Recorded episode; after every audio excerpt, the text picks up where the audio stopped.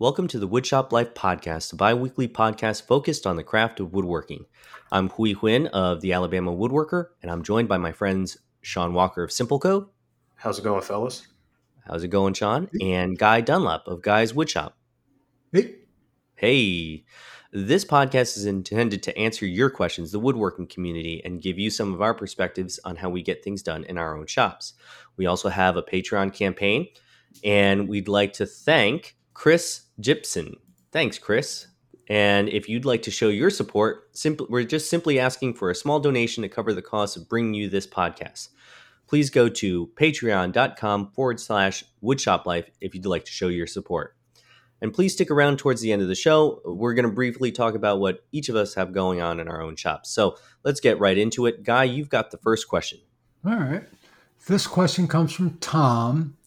And Tom says, I have a Delta 14 inch bandsaw, pretty typical, and I've had it for about 35 years. Holy cow, I just realized how old I am. Anyway, it's pretty basic and lacks any features to keep the tires from gumming up as I am cutting. Do you have any advice on devices, brushes, etc., that I can add to keep them clean as I use the saw? I do connect a shop vac to the dust port. That helps, but I still find I have to scrape the wheels. And uh, using you instead of Google or Pinterest for this one, Tom. um, I tried doing something with this, like this, with my old uh, Jet 14 inch bandsaw.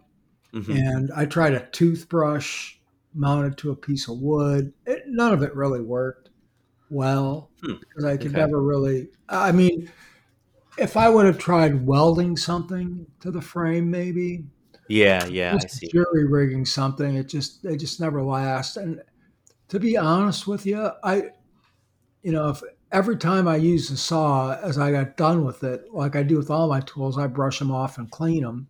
Yeah. And I just always just took a wire brush to the to the wheels and got all that pitch and resin off before it built up. Mm-hmm. I guess that's probably the best piece of advice I can give. What What about you, Lee? Have you had a, a saw like this? So I've had a 14 inch uh, jet saw that I refurbished, and it did not have any brushes or anything to uh, prevent the tires from gumming up. Now, the saw that I do have now is a 17 inch uh, Grizzly, which both of us have had, Guy. Well, I still have mine. You have the Powermatic now. Mm-hmm. Uh, and it has brushes on the uh, exit area. So, the exit cut of the bandsaw blade. So, there are a couple brushes there. And then there are also brushes, I believe, uh, up in the upper um, wheel housing. I think I'm not exactly sure, but there are brushes. Uh, but I can't ever remember having a lot of gumming up in my jet bandsaw, and it might have been that I just didn't get to use it nearly as much as maybe I use the Grizzly right now, the 17 inch.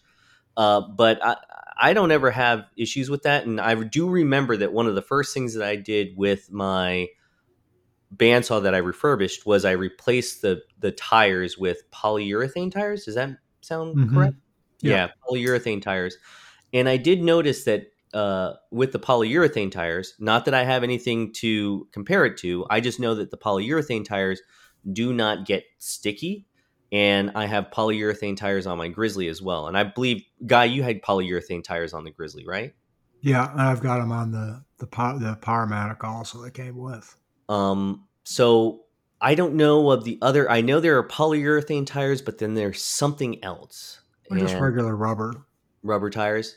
Yeah. Um, so maybe try changing out the tires. I don't know. Is that a mm. possibility? Yeah, I had a 14 inch Porter-Cable that had these uh, had a little brush attachment that you would screw on, and it had a screw that held it in place. It was on a metal bracket, and the problem yeah. that I had is it it would constantly move and never touch the tire, no matter how how many times I put it back in place. You know, it would vibrate or something, and it would just always move and not touch the touch the wheel. I only had it on the bottom wheel um, hmm. On the tire, uh, so I always had the same exact issue of having it would build up, scrape it off. I switched it out for the poly tires. Uh, that was fun to put on, um, and it could have just been that I didn't keep it very long after that when I got my hammer, but it was less of an issue on those. Um, Hmm. but it, but yeah, the, the little brush device doesn't work very well on there. I still was left Hmm. Scraping it and, and manually cleaning it. And and like Guy was saying, it's best if if you are having a lot of buildup to just stay on top of it. You know, maybe more often instead of letting it build up. It's going to help and Yeah. not be as hard to get off. Because once it builds up, that's pretty Mhm. much it. That's you're It's not going to get it off. No, it, I've taken razor blades to it and, and all that stuff, but the little brush that I have just does not help. So I maybe you can get a better one than I had, but I, I wouldn't waste any any money on that because it definitely didn't help mine at all. Mm. Mm. Yeah, so I just take a used to take a wire brush to mine and clean them off that way. And it, Yeah. they lasted you know, like ten years or so. I didn't have any issues. They were the regular rubber tires. They, they were not polyurethane on mm. that. So, hmm so Interesting. Interesting. Well, uh, I hope that helps. Our next question is from Sean. All right, let's see. One or two, one or two. Let's go with one. Hey guys, don't want you to run out of questions, so here's another one. When and how often do you sharpen your hand tools? I don't really like sharpening, and I find myself going through chisels to find a sharp one and using that favorite plane, although it's not sharp anymore because I'm telling myself that it's not worth it yet to get those stones wet.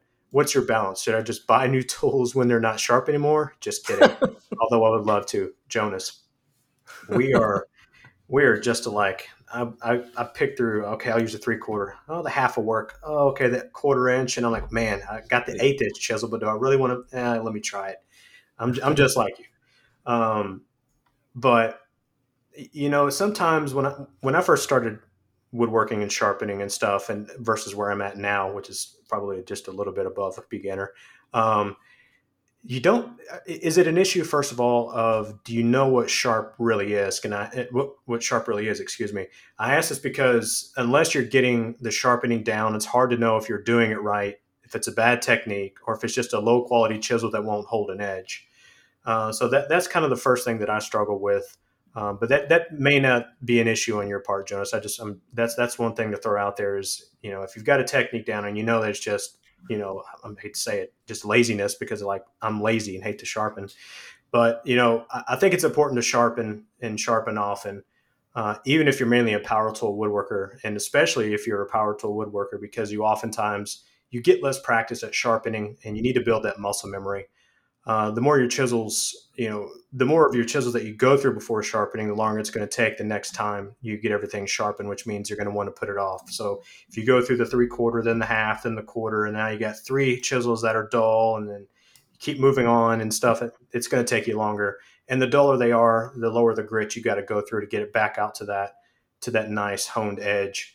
Uh, and the same thing with with hand planes as well. If I know that I'm going to be you know using it for smoothing rails and stiles on a door, I like to start out with the sharp plane iron so that I have a reference for how the surface looks as well as the resistance while pushing the plane over the wood. And once the surface starts to look dull and it's not quite as shiny, or if it's harder to push the plane over, you know, I stop and sharpen because again, I just got to touch up the edge. I don't have to go from 1,000 to 5,000 to 8,000 to the strop. I can just go back to the 8,000 and then back to sharp, and I don't have to keep going back and forth down to the lower Right. grits. Just makes it faster.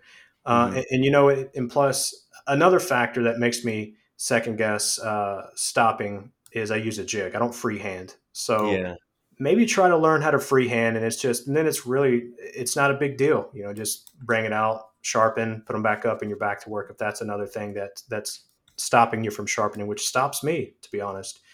Um, Mm. But I say all of that um, to to say that sharpen often, and you're, you know, it's a it's a good habit to get into, and it's going to make you enjoy your tools more, and um, it's just it's worth it in the long run. Um, Huy, what about you? What do you think? How often do you sharpen when you're in the shop working and using your tools? So I wouldn't say that I sharpen often, but I definitely sharpen because I feel as though the tool needs it. Um, I, I feel that my plane irons I'm sharpening more often, whereas my chisels I probably would let go maybe a little bit longer unless I'm doing some really fine detail work. Um, but if I'm just just doing some chopping, I, I'm not. I do sharpen my chisels. I don't just let them go dull. but I might I might not sharpen them after uh, at the start of every use. You know, if if I only used it a little bit I, last time and I know it looks still sharp. And the thing is, a nice thing about chisels, I I, I kind of like. Uh, maybe I'm not supposed to do this. I don't know, but I kind of like to run my finger up towards the back of the back of the blade to see if there's any sort of burr or rolling over of the blade. And if there are there is, I'll I'll flatten that back really quick to to see how sharp it is after that uh, with a strop but if it's still not mm, not really sharp, then I will go back to the uh, the plane irons or uh, not plane irons. I'm sorry, um, diamond stones. Uh, but for the most part, uh, I'm not sharpening at the beginning of every use. But I will do that with plane irons, especially like with a smoothing plane. Yeah. Guy, how about you? Well, I, I don't sharpen that much because I don't use hand tools that much. I use my chisels quite a bit. Yeah. Um, and I sharpen those with Shapton glass stones maybe once a year. Yeah, yeah. The other they time, sharp, right? Well, I, I I use a leather strop. Yeah, yeah, yeah, yeah. Same, same. With some of that green compound on it. And mm-hmm. every time I use them, I just touch it up with that real quick. And uh, they're sharp enough for me.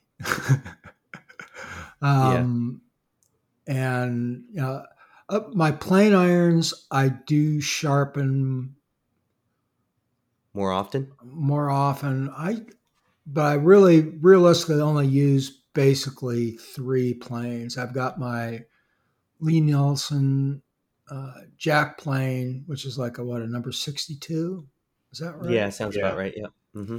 Um, I've got a Lie-Nielsen 104, which is a little tiny block plane, mm-hmm. and my number four Stanley, which is an old twenty-five dollar. Oh, sorry, that's thunder. You might be hearing in the background here. Oh um, wow! Well, you got uh, that low angle Lee Valley one too, don't you? Veritas, don't you? The a smoothing plane, yeah. yeah, yeah, yeah. But I don't use it that often. Yeah, yeah, okay. So Stanley. I've got other planes too. That I just don't use that often. Um, yeah. Those are the three planes I use the most. With the Lie-Nielsen block plane being used the absolute most, I use that quite a bit actually. Mm-hmm. Um, I touch that up quite a bit mm-hmm on I have it at work, so I don't have my my Shapton glass stones there, but I have some uh, diamond stones there, and I've got the the, the extra fine or extra extra, extra, extra fine, fine. whatever the hell it is, just yeah. just to to get a little. And I just do it by hand, but oh, nice. I you know flatten the back real quick, and then I'll I'll I'll put an edge on it real quick, and it works fine. Um, yeah yeah, I, th- I, think it's important to be able to get back to work fast. It's kind of nice that you have those extra fine and extra extra fine yeah. stones at well, work. Well, I, I, just hate breaking everything out and spending a whole afternoon yeah. doing nothing but sharpening. Yeah, yeah.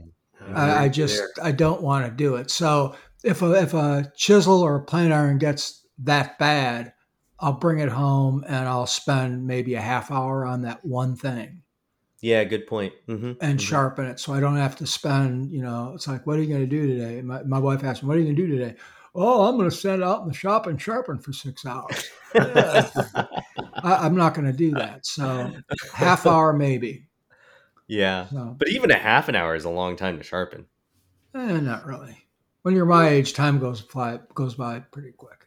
Yeah, I got a football game on. well, very soon. Yep. Sure is. And you'd be having the vehicle back in your garage and everything. Oh, it's boy. already back in the garage. Already? Oh. oh yeah, it never. I haven't. I haven't pulled out my power tools and set up shop in probably ten weeks. Easy. Huh. Well, you're doing it all day. I do it all day. I don't want to come home and do it. Yeah. So. Good point. All right, Jonas. Uh, hopefully that helps. Sharpen and sharpen often, or don't, but don't throw them away. yeah, give them to us. That's uh, right. We'll take them. No Give problem. PO box. All right, we what do you got for us, man? All right, this is from Mike Gitberg. Uh, Hi guys, I recently had a walnut tree taken down, brought the log to a sawyer, and they cut it into four quarter, eight quarter, and 12 quarter boards. Wow, that's nice. I cannot air dry the boards on my property, property, so I am planning on drying them in my basement. My basement is dry, and of course, little to air, no airflow, uh, air movement. After about a year, I am considering completing the drying process by putting the boards in the attic above my garage. There's sheetrock under the rafters in the attic, so there will be pl- very little air movement again. Should I be concerned with the heat in the attic adversely impacting the boards when they are completely dry? When they are not completely dry, excuse me. Uh, I live in C- Connecticut, so the attic can get well over 100 degrees in the summer. I think that's most places. Uh, thanks for any words of wisdom you might have. Mike Gitberg. So, after about a year, you're probably going to be close to where you need to be in terms of air drying for that four quarter board. But that eight quarter board and those 12 quarter boards are probably going to be still a little bit wet inside. You want to estimate, and the rule of thumb is to estimate about a year's worth of air drying for four quarter and subsequent years for every four quarter added onto that. So, if you're looking at eight quarter, it's still going to be wet a year after internally wet a year after it's been air drying. Do I feel that it's safe to put in the attic? You know, it depends on the conditions. If you're telling me here no air movement, that that might be an issue. Uh, Hey, I don't you know. have have, shouldn't you use, I'm sorry to interrupt, but shouldn't you be using like a fan or something like that? I, I yeah, I think so too. And I think you want to use a fan even in your basement. Uh, and you want to have those boards stickered. You want to have them weighted down. And honestly, I think the best place to do that is your basement and not your attic. So Mhm. Why? because it- because putting ex- excessive weight on your rafters if you're trying to weigh those boards down, I don't just don't know how I feel about that. I've seen some guys wear that, and again, I, I apologize for interrupting, but Mhm, mhm. Um, no, no, it's a conversation. I've seen some guys use like straps. Yep. strap them together instead of using weight. Yep, absolutely, and that would definitely work. Uh, the only thing I would really be concerned about is about the lack of air movement in the attic, um, and lack of air movement in the basement, for that matter. You do want a little bit of air movement, and I'm I'm talking like a box fan, a small box fan. You don't need, you know, a hurricane in in your basement or in your attic. You know, you're not trying to move a ton of air, but you do need to have continuous air movement. Um, if you're trying to air dry. Yeah, and you, and you've also got to wonder, and I know nothing about drying lumber, but the the change in humidity up in the attic, not being consistent.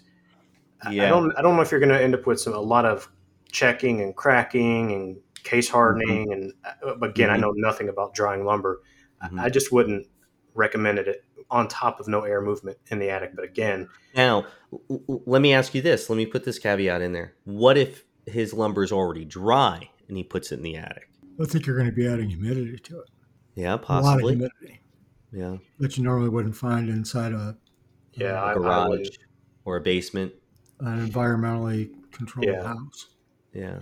Yeah, I mean, he says completely dry, but man, I don't know how you would not have a lot of humidity in the attic. Yeah, I I don't. I, I would, and it's going to change if it rains one day or doesn't rain. You got a dry day. Right. I mean, I don't know, and that would be kind of difficult to get that lumber out there. But, Okay, let me let me play a devil's advocate here. but again, I'm no specialist on this. What? How would that be any different? Okay, how would that be any different than say a metal building warehouse that's storing lumber? Because they have airflow. Yeah. I mean, the humidity is probably going to be the same. I- I'm just going off of what my old lumber place that closed down. He had a he had a, uh, a kiln that he controlled the humidity and the heat and the and the, Mhm. the air movement. Brought it out, put it in uh, barns that had doors on both sides so that he could have air movement for, throughout the entire barn. And I just remember talking to him about that, and airflow was extremely important. And then the kiln was controlled heat and Mhm. humidity and air movement. That's all I know about it. That's why I buy mine kiln, kiln dried, so I don't mess it up. Hmm. I mean, Have you ever? Go ahead. I I was just gonna say, putting it in the basement. I mean, I would just leave it down there for the X amount of years and and just keep an eye on it. if it were me. Yeah. Yeah, moving it would. Well, he, and I don't know. He might need his basement. his bonus room might be in his basement. I don't know. Yeah, air movement is important. I, I wish I could offer some pearls of wisdom, but I know absolutely nothing about drying wood. Yeah, I know even less than that. Again, if I want lumber, I pick up the phone and I call my friend Carrie at Frank Miller Lumber. I say, Hey, Carrie, I need this. When can I have it delivered? And he'll say, Tuesday. And they show up at my house. so I, I, again, I, I don't have anything, any advice I offer will probably be wrong. Ooh. Okay. Well, I would consult someone that has a kiln, mm, yeah. but I'm going to say no on the attic. That's just I wouldn't. Yeah, I would Just leave in the probably, basement. I would would say just no leave- in the attic too. Yeah, I would just leave it in the basement. Yeah. So, Well, maybe Mama isn't happy with piles of lumber in the basement. maybe so. Maybe, so. maybe it is. Maybe it is actually a bonus room. Well, uh, I think that's gonna put us into uh, our sponsor this week. Uh, I wanted to let everybody know that this episode is brought to you by Shaper Tools, makers of Shaper Origin. Shaper Origin is an intuitive handheld CNC router that brings digital precision to the craft of woodworking. Working with Origin is simple. You simply steer the Origin while it makes the necessary real time adjustments to ensure clear, accurate results. With its easy to use touch touchscreen interface, you can quickly create designs on the spot or upload existing project plans. It's small enough that you can use Origin in the shop or you can take it to your job site. With Origin, traditional workflows become easier and more reliable. Tackle joinery, cabinetry, hardware installation, and more with speed and precision. Learn more about Shaper Origin at shapertools.com forward slash woodshop. As an added bonus, you can try it risk free in your shop for 30 days. Upgrade your workshop today at shapertools.com forward slash woodshop. All right, we're back. Uh, coming back around again to Guy's second question. Oh, all right. Uh, this comes from Bob. And Bob says or asks, My question today is on handling full three quarter inch plywood sheets from the store to the shop. I have not built much carcass based projects as I've been a little too impatient to get everything square, then find myself disappointed in the outcome. As I approach six decades on Earth, I, I feel your pain there. I find myself slowing down, and I definitely feel your pain there, and enjoying the craft a little bit more leisurely instead of a to do list and punching a task list as a complete approach. That being said, I have built two pop projects now out of plywood, starting with full 4x8 sheets. And they have been fun challenges, but I find myself not planning another project because of the challenges of getting a 4x8 sheet of three quarter ply to my shop. It seems like plywood has gotten one pound heavier every year that I have aged. I like Again, that. Feel your pain, man. I enjoy solo woodworking in the shop, so it's not really easy to get somebody to help me go to the big box store and load a single sheet of plywood. I was wondering what some of the tricks and tips you guys use for handling big, heavy sheets. I use the foam board insulation as a backer when breaking it down into panels, and I use a cheap cordless circular saw with a homemade fence. It's cheap and slow, but that part works fine. I have one of the handle things, I think they call it like a gorilla gripper or something like that Yep. that Oh you hook under the plywood to carry it with a handle, but that doesn't make the plywood any, any lighter. I do have a utility trailer, so hauling it isn't a problem. Any other tips, tricks, or tools you would recommend for heavy sheet goods? Thanks, Bob. Okay, Bob, I'm going to tell you how I get plywood, other than calling my friends from Frank Frank Miller. which is usually what I do. But if I just need like a single sheet or I need a couple sheets of M, especially MDF, when I'm working on some veneer projects, I tend to use a lot of MDF. Um, those things weigh twice as much as plywood does.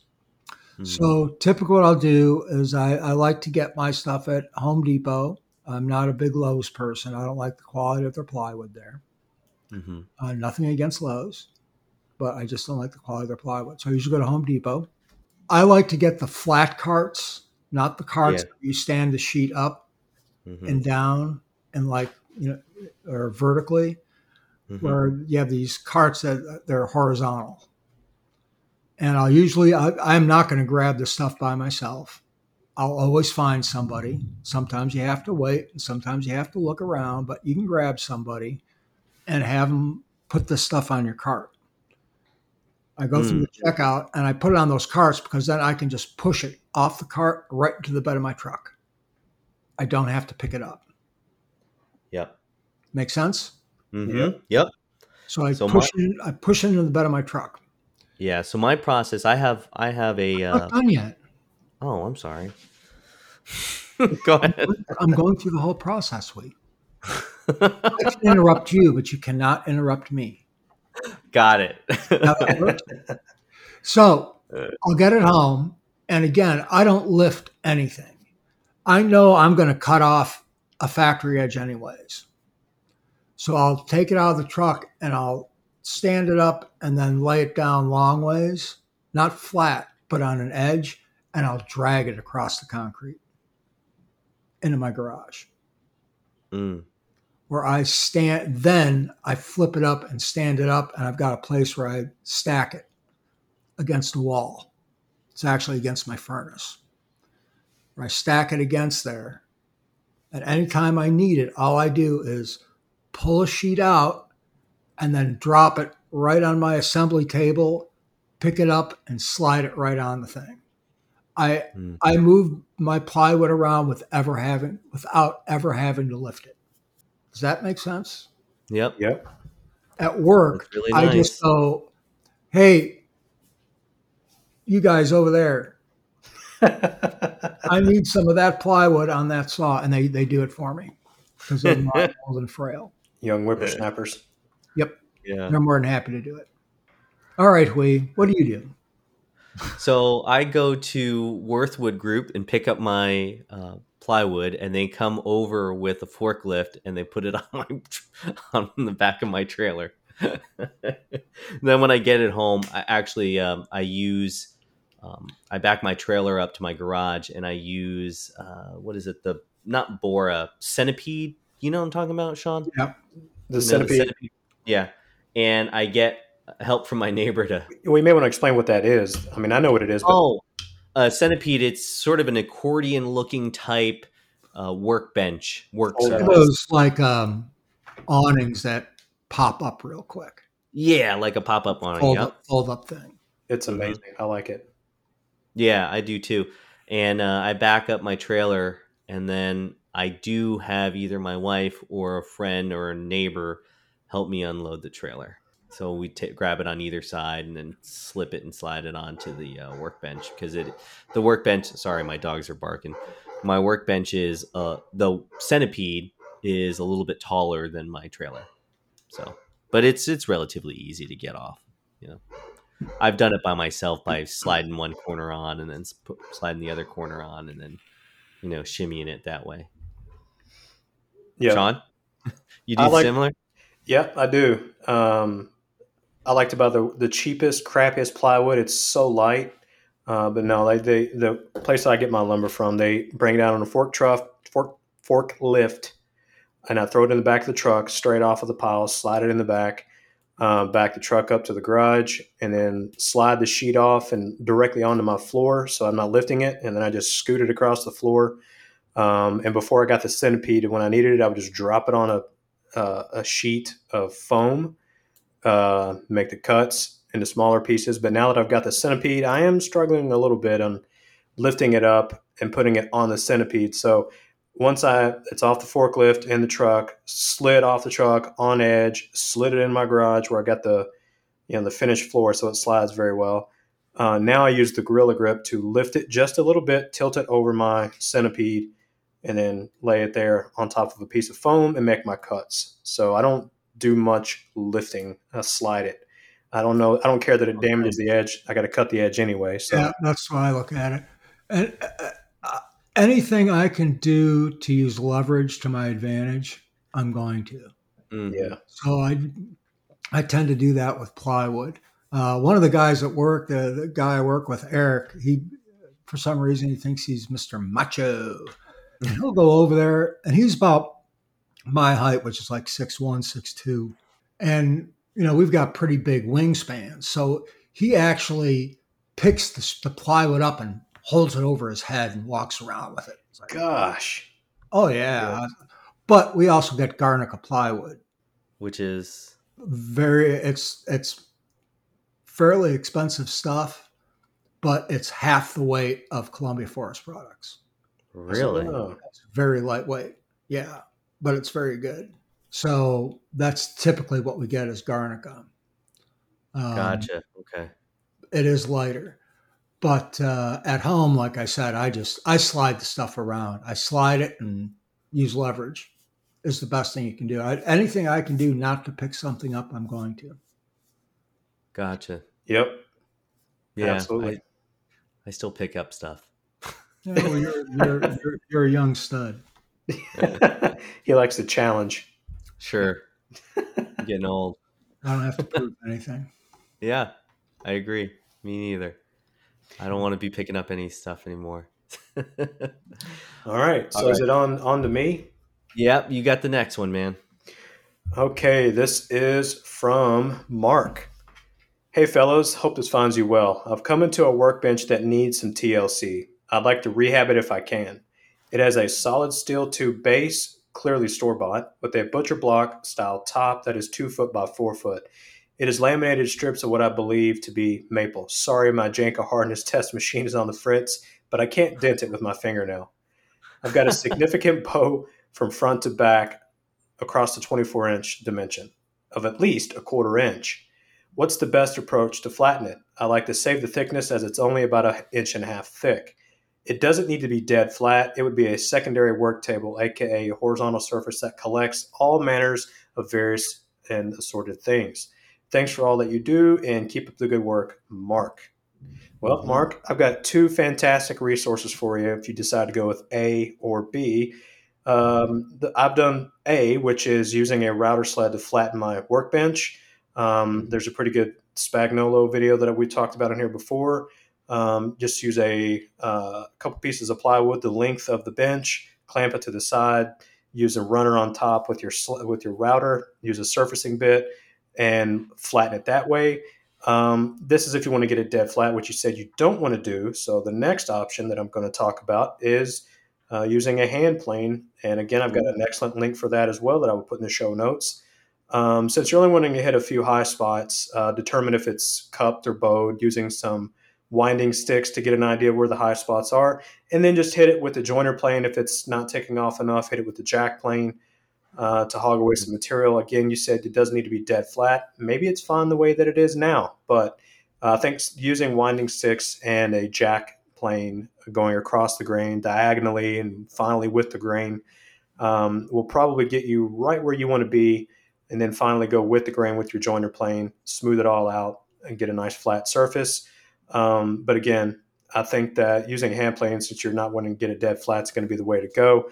I have both of these links I'll drop. One of them is Spag. The other one is Popular Woodworking with Chris Schwarz that talks about how you can use the winding sticks, use your hand planes, hit the high spots, level it out. Uh, but I, I would say a hand plane with a, a top of that size and you're not wanting it to be dead flat, two winding sticks with a jack plane is going to get you there. I bet you can have it done in 30 to 45 minutes, depending on how flat you want it to be. Um, but that's my recommendation. I can't think of any other way that you'd want to do it other than those two, unless Huy and Guy have something else. Nope. I would put on a good podcast, maybe one called the Woodshop Life Podcast, That's true. and uh, He likes to listen to himself. put some wax on that joiner plane and go to town. That's what I'd do. Probably be done before the episode is over. Not Oh, me, yeah. man. he did it with his Rotex or whatever. Whatever. I'm it's gonna. What I'm gonna do is I'm gonna rip the thing down its middle, put it on a sled, and run it through the run it through the thickness planer, well, there you go. and then glue it, and then glue it back together. Look at that, smart man. that, that that yeah, that's actually really good. I, I knew we'd get a third option out there. Yep. Yep. That's what I would do. I'm not going to spend all day with a hand plane. We said thirty minutes, guy. Yeah, he didn't my want to be dead. my flat. ass, you're going to spend 30 minutes. You're going to be out there for hours. You know that as well as I do. So Hey, some I'm not are gonna- faster than others. I'm not gonna I'm not gonna mess with any of that. I'm just gonna grab a, a circ saw. I'm gonna rip it down the middle, or uh, put it on the table saw, rip it down the middle, hmm put it on a piece of. It's not that big. It's two by four, two foot Yeah. by four foot. I'll put it on a piece of uh, melamine, shim it underneath, put some hot Run glue on there so it doesn't move around. Send it through till I get a flat face. Flip it over and do it again, and then glue the two sides up. Bob's There your you uncle. go. See, Yep. I knew there was a, a third option out there. Didn't even Look at that. occur to me to do that. There you go. Yep. See, Mark, you get you get three answers for the price of one. Perfect. Are we charging people and I don't Hey, know about it? Well, I mean, I am. Maybe, no, I'm just joking. Uh-uh. I'll send you all your cut. All right. Love it. All right. Hope Love that it. helps, Mark. Let us know what you uh, what you do. Comment on this episode 103 on wherever podcasts are, and let us know what you do. Nice. All right. So I've got the last question. This from Jesse. Oh, And it's episode 104. Is it? no. We go through this every week. Oh, do this every week. Oh, yeah. Anyway, back to my question. Jesse, this is a little bit of a long one, but Yeah. it's a good one. Hey guys, I've got a door construction question for you. I've been tasked with making an extra large sliding barn door for my house. The door will need to be eight foot ten inches tall by forty-eight inches wide by one and three quarter inches thick. The kicker is my shop is in the basement, and I can't. What is it with everybody in the basement? Uh, the kicker is that uh, the shop is in my basement. I can't fit the large that large of a piece up the stairs. I have an empty room on the first floor that I can assemble and possibly use a vacuum press. My thoughts were to make an outer frame out of walnut uh, with a torsion box and interior made from uh, half inch ply or possibly quarter inch ply and filling that void with rigid foam. I was going to skin each side with quarter inch MDF and then veneer each side with commercial 3 32nd inch, inch walnut veneer. Some of the issues I think I will run into this will require a six foot by 10 foot vacuum bag, which I would have to make. I'm not sure you'd have to make it. I think there are commercially available ones, but anyway. Uh, I'm not sure if my pump can pull a bag that large down and hold. Uh, I have a 3CFM machine or pump, and according to Joe Woodworker, a max size for that pump is four foot by nine foot.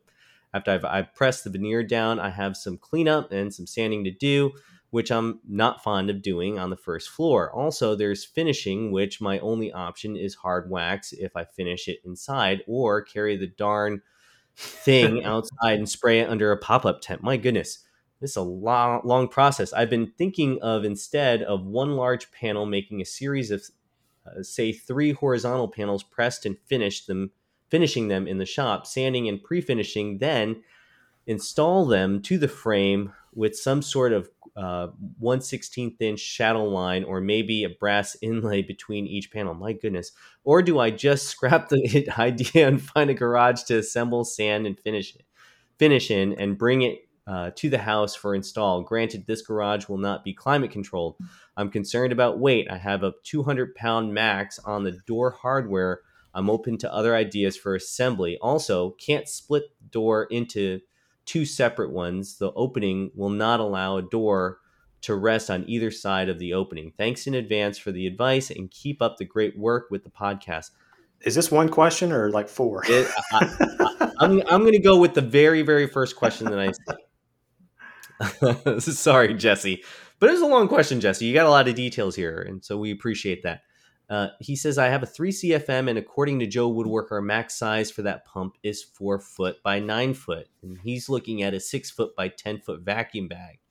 So, in my conversation with the maker of Vacuum Press, and uh, I, I can't remember his name, it's Dick. Daryl, but I can't remember his last name.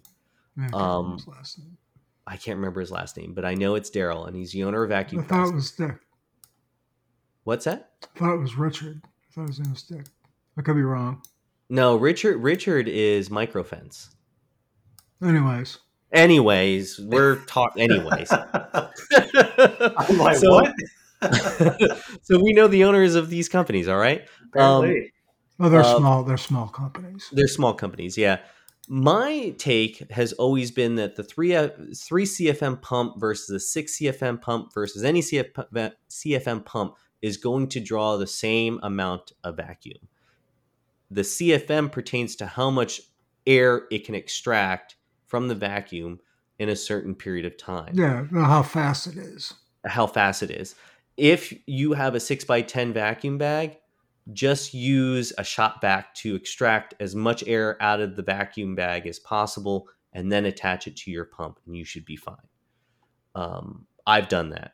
I've done a, a large bag with a C- 3 CFM pump, and I've not had any issues. It pulls a vacuum, no problem. But let's talk about this construction a little bit because I can't wrap my head around it. My thoughts were to make an outer frame walnut with a torsion box interior made made from one half inch ply or possibly quarter inch ply and filling the void with rigid foam. So I guess he's using kind of like just a torsion box. He's skinning it and everything and then filling it with rigid foam. Am I correct in this understanding? That's what it sounds like to me. But how thick? This thing is saying eight foot ten inches tall. That's almost nine Yeah. feet tall by 4 mm-hmm. feet wide and one point seven five inches thick. Your This thing's hardware is monster. your hardware is 200 pound max even if it was solid wood i don't know if it would be able to support that that's huge That's big, man. one and three quarter inch thick if it was solid hardwood how could it how could the hardware even support a solid door I don't know. I don't I I know. guess that's why he's trying to talk about making a torsion box and filling it with foam so it's not as heavy. Oh, foam. yeah. but then but then he runs into the issue and i think I wonder if you really could his- get. They ahead. have cardboard that you can use to veneer on. I know you can get it like it's like a honeycomb. it's You know cardboard yeah, it's cardboard, but it's a honeycomb. okay I can't remember what it's called other than cardboard, but it's it's it's rigid. yeah Uh, and it's like a, a torsion box made out of cardboard. So the the the honeycomb is on the inside, going from the front to the back, and then there's a couple sheets of paper over the top, uh, cardboard over the top of that, Hmm. and it acts as a torsion box. I'm wondering if you could use that, and then just veneer over the top of it. I don't know enough about the stuff, but Okay. this big big enemy he's he's got. I'm sorry to take over the question. The, the, the big enemy he's got is the weight and the size. Yeah. yeah You know, so anything that big, it's going to have to be, I'm assuming, frame and panel. So even a frame that's nine feet tall by four feet wide and inch and three quarters thick, it's going to be pushing 100 pounds right there. Just for the just frame. for the frame Yeah. Just for the frame. And can I mm-hmm. ask a dumb question? Yeah. Why not split this into two smaller doors and use double the hardware? i for some for what. I don't know I don't anything about these type of, but I've sliding barn doors that I've seen. I've seen two in wide openings that would give you two smaller doors, easier to glue, Yeah. easier to This move. right here. Also, I can't split the door into two Oh. separate ones. The opening will not allow the door to rest on either side of the opening. So it's only got one side of the opening. it's only one side yeah Make the opening smaller. Dang it! See, I thought I had a good idea there. That's why it was a dumb question. Is it me or does that the the weight of that hardware not seem appropriate? Two hundred pounds does that not seem like really light? I mean, surely they there have been solid barn doors. I I know I've seen them. Yeah, that- we, we've got some at work, and they're pretty beasty. I don't know. how Yeah. much they So weigh. But- so what hardware is he using that he has to like? I don't understand. Well, another another option would be for you know for the hardware question too is to have somebody make it. Hmm. Don't don't buy stuff off the shelf. Go to a local fabricator and tell them what you want to do and show them a picture, and they might be able to make something out of some thicker steel um, to get a heavier weight. But that still doesn't solve his other problems. So i- if he can't split the door into two, because the opening will not allow a door to rest on either side of the opening. How are you going to open this then? Again, I don't know anything about these doors other than this. So it would come from one side because m- my guess is that it's a double door up against a wall, and so there's only he can only swing it from one side of that door. He wouldn't have access So on both. You say it's how big is the opening then of the doorway? Well, he's saying that the, he wants the door to be ten or uh, four foot wide. I know, but if you can't, if it can't, if the door will not, if the opening will not allow the door to rest on either side of the opening, that means that this door is what half the size of the opening. How do you move it out of the way if it can't rest on either side of the opening? Unless I'm just thinking about this completely wrong. Don't they slide on a rail left and right? They do, but I think all of the door is on all the sliding portion of this opening would be on the left or the right side, depending on where the door, door is. In other words, there's not enough space on both sides of the double door to put um, one half of each panel. Does that make sense? So you have an opening, Mm-hmm. right? That this covers. And if the opening is butt up against a wall or close to a wall, and then on the other side of that opening, there's enough space to put the sliding double door. Well, he can't go. You know, if you're as you're walking, through gotcha. you, you see what I'm saying. You can only slide swing it one way. Correct. Ah, dang it. Yeah. Hmm. That's that's my take on it. But but either way, I don't understand why a 200. That seems. I mean, I've seen solid double doors that are easily 200 pounds. So Yeah, that they're- seems like a very light. That that does not seem like a, a limit. You need to find something with uh, uh, stronger hardware. What if the okay? Let's say the hardware is no longer an issue. How would you build that panel in the center on this door? What would you? What would be your technique? If you Well, use I, I don't. He's lim. He's limited. Supposedly, he's limited on space that he can't. Um, let me see here. All right, First I'm- the- I, I've been looking while you guys have been talking. I've been looking for these this honeycomb cardboard, Yeah. and I found some at Uline, which is a packaging company, hmm and they sell four by eight sheets, four by four by eight sheets of this stuff.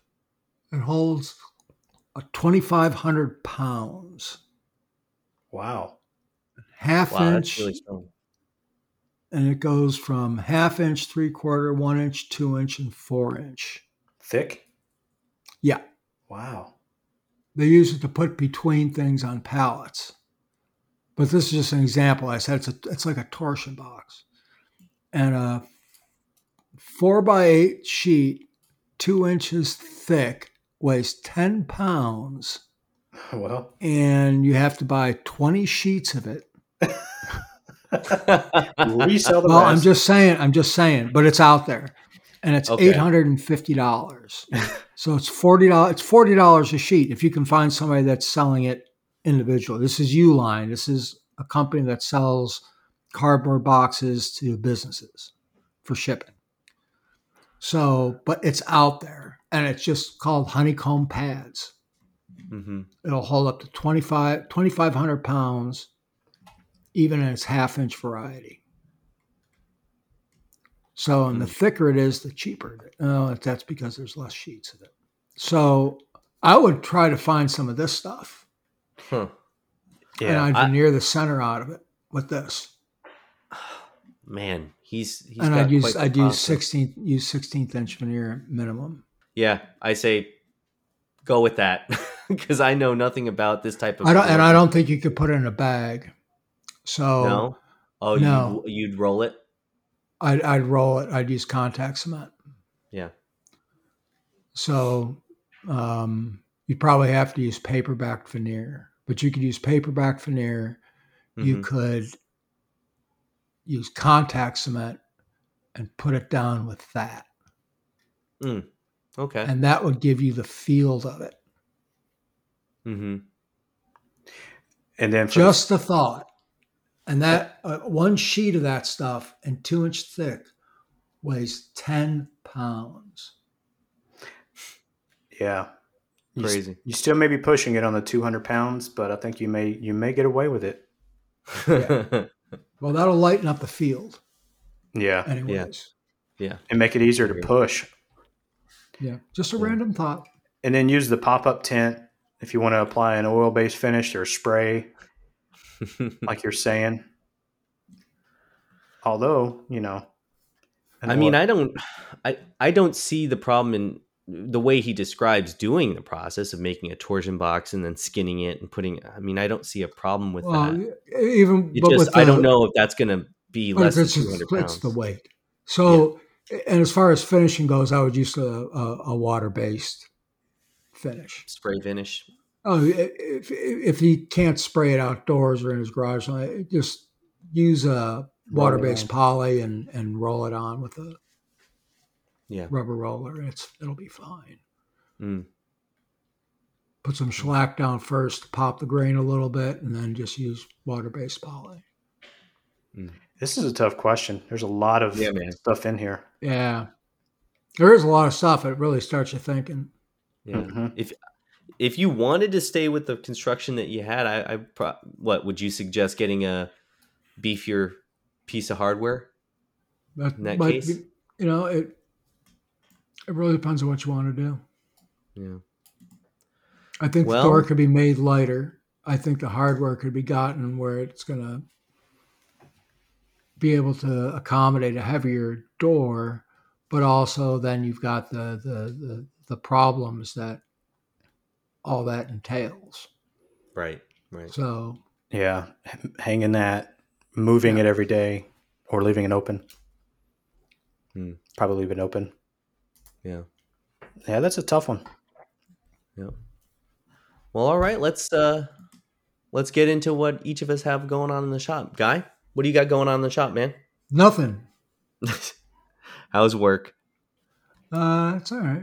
We're slowing down a little bit. We get this way every maybe once or twice a year, where it's just the work doesn't dry up, but it's just it slows down quite a bit. So it Picks up in the um, winter though, no? It, it's it it can be spotty. Uh, right now, I just finished this big reception desk. It was like twenty three feet long. That looks That's one great. in the, the corporate uh, reception area of a bank. Is the tabletop veneered or was that No, uh, it's solid. it's solid? Oh my. It's it's it's an inch thick. wow. The I re- thought we used ten sheets of of plywood for the rest of it. Nice. There's three big, one big cabinet and two small cabinets. They had these weird locks on it that I've never used before that were a real pain in the ass to install. Um, but there was also a, a what they call the transaction counter. That's like this black thing that goes over the front, and it's got lights underneath. So I could put lights underneath there. The the real challenge was this thing had to be assembled on site Ooh. because it's got to go up a freight elevator. It's a sixth floor. Hmm. So Wow. that was fun. And then I've been working on these lecterns for a local college here that I'm finishing up now. But that's about it. That that um, big desk has been taking up all our time. So that's about it. Well, nice. All right, Sean, what do you got, man? Um, nothing. I uh, Really? Yeah, nothing. Still waiting on some lumber to dry in a kiln um, before I start on probably my next piece. Um, and that's going to be a couple more weeks. I've been working on this. I talked about Raspberry Pi projects. Well, it turns out the only one that I had lying around that wasn't being used was a Raspberry Pi Zero, but like a dummy, I bought the ones that didn't have the wireless on it. So Wireless. yeah. So what I thought Hmm. was a savings of a dollar back in the day uh, turns out to be useless devices that I can't use for this Well, you can so- you can find Raspberry Pis. They're just one hundred and fifty dollars. oh yeah, and I will not pay that for a six dollar Nope. pie. so I've been uh, been working on some other stuff. I can't remember think of the name of it, um, the name of the board, but it's an ESP32 or something like that. It has Wi-Fi built in, eight megabytes of memory. So I've uh, been limited on what I can put on it, but it's been pretty fun. Nothing. Yeah, there's a bunch of those different ESP32 boards. I use a lot of the 8266 Node MCU boards mm-hmm. for lighting. a use, bunch of nerds. Yeah, nerds. yeah, but it's it's been fun. Limitations of uh, the board have been interesting. Um, yeah, I used uh, on this. I used um, MicroPython. But anyways, enough of that nerd stuff. Um, have, have, real quick, have you have you tried? There's a lot of code out there already for Arduino boards, and those are plentiful. Yeah, I have looked around. I like I like the um, being able to use Python, and I think that I don't think that you can use Python with Arduino, so I just stuck with these boards because I like I like programming in Python, and and uh, this this board here fit the bill. But that's the only reason why I chose it. I don't know. I don't know how to code. I just use other code other people have written. Oh, don't, don't get me wrong, I do too. It just makes it easier to edit. but no, that's all I got going on. What about you, Huy? Well, I've been working on this coffee table repair for uh, a local client, and she. Uh, it was made. This table was made by her grandfather, and he purposely made it look weathered and withered.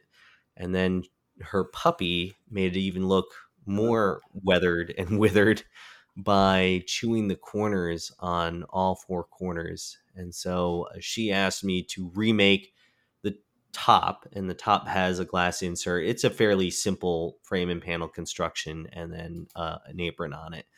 Um, but in doing so, because you know I've got this brand new wood that is not weathered, I told her I can't make it look weathered, but I can sand down the base assembly and make the base and the top look the same. So that's what I've been doing is sanding, rebuilding the top, sanding it, refinishing it.